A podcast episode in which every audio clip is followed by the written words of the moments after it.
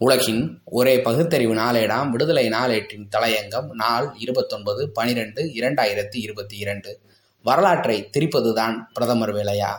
குரு கோவிந்த் சிங் அனந்த்பூர் சாஹிப் நகரத்தில் தங்கி முகலாயர்களுடன் போரிட்டு வந்தார். நீண்ட நாள் போர் காரணமாக அனந்த்பூர் சாஹிப் மக்கள் பஞ்சம் பட்டினியால் பாதிக்கப்படவே குரு கோவிந்த் சிங் போரை கைவிட்டு தானும் தனது குடும்பமும் நகரத்தில் இருந்து வெளியேறுகிறோம் என்று கூறினார். இதனை அடுத்து அவுரங்கசீப் படைத்தளபதி வாசிம் கான் தாக்குதலை நிறுத்தி அவர்களை வெளியேற அனுமதித்தார்.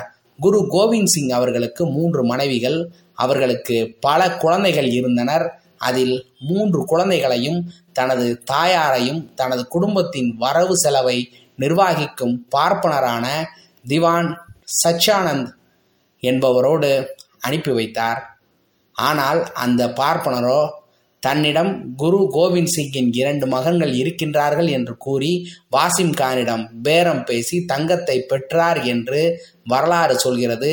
இதையே சீக்கியர்கள் புனித நூலான தசாம் கிராண்ட் கூறுகிறது.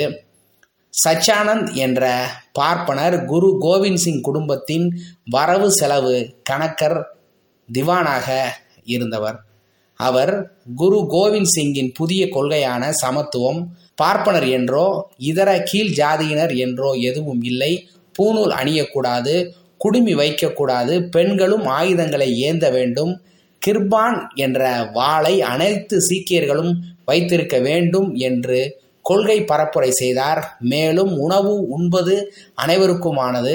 உணவு உண்ணும்போது அனைவருமே ஒற்றுமையாக இருந்து சமையல் செய்து சமமாக அமர்ந்து சாப்பிட வேண்டும். அதேபோல் உணவு பாத்திரங்களை கழுவும் போதும் மக்கள் ஒன்று கூடி கழுவ வேண்டும் போன்ற குரு கோவிந்த் சிங்கின் பல சமத்துவ ஒற்றுமை கருத்துக்களை சச்சானந்த் என்ற பார்ப்பனர் ஏற்றுக்கொள்ளவில்லை.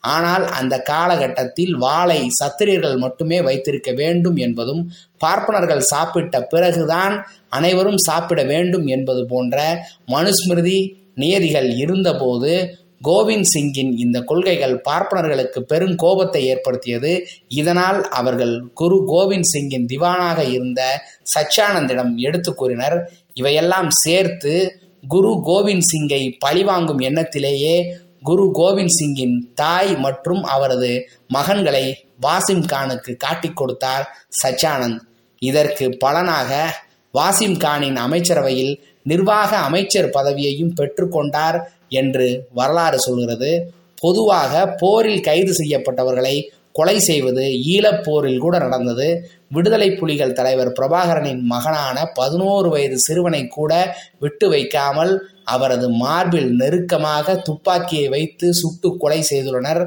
அதேபோல்தான் அன்று வாசிம் கான் குரு கோவிந்த் சிங் மகன்களை கொலை செய்தனர். இதற்கு முக்கிய காரணமாக இருந்தவர் சச்சானந்த் என்ற பார்ப்பனர் தான் இதுதான் வரலாற்று உண்மை. ஆனால் பிரதமர் மோடி கட்டுக்கதையாளரை போல் கோவிந்த் சிங்கின் இளைய மகன்கள் பாபா ஷொராவார் சிங் ஒன்பது வயது ஆறு வயதுடைய பாபா பதே சிங் ஆகியோரை மதம் மாறச் சொல்லி கட்டாயப்படுத்தி மறுத்ததால் கடந்த ஆயிரத்தி எழுநூற்று நான்காம் ஆண்டு டிசம்பர் இருபத்தி ஆறாம் தேதி இரு சிறுவர்களையும் உயிரோடு புதைத்து சமாதி கட்டப்பட்டது என்று மேடையில் பேசுகிறார். எந்த ஒரு வரலாற்று சான்றுகளும் இன்றி சமூக வலைதளங்களில் பேசினார். பிரதமர் மோடி பொது வெளியில் இந்த வதந்தியை அப்படியே பேச தற்போது ஊடகங்களிலும் உண்மைக்கு புறம்பான தகவல்கள் ஆவணப்படுத்தப்பட்டு விட்டது மோடியின் இந்த பேச்சு இஸ்லாமியர்கள் மீதான வன்மத்தை மேலும் அதிகரிக்கவே வழிவகை செய்யும் ஒரு பிரதமராக இருக்கக்கூடியவர் பேசும் பேச்சா இது வரலாற்றை திரிப்பதுதானே ஆர்எஸ்எஸ் பிஜேபி வகைராக்களின் வேலை. பிரதமர் மோடியும் இதற்கு விதிவிலக்கா என்ன? நன்றி வணக்கம்.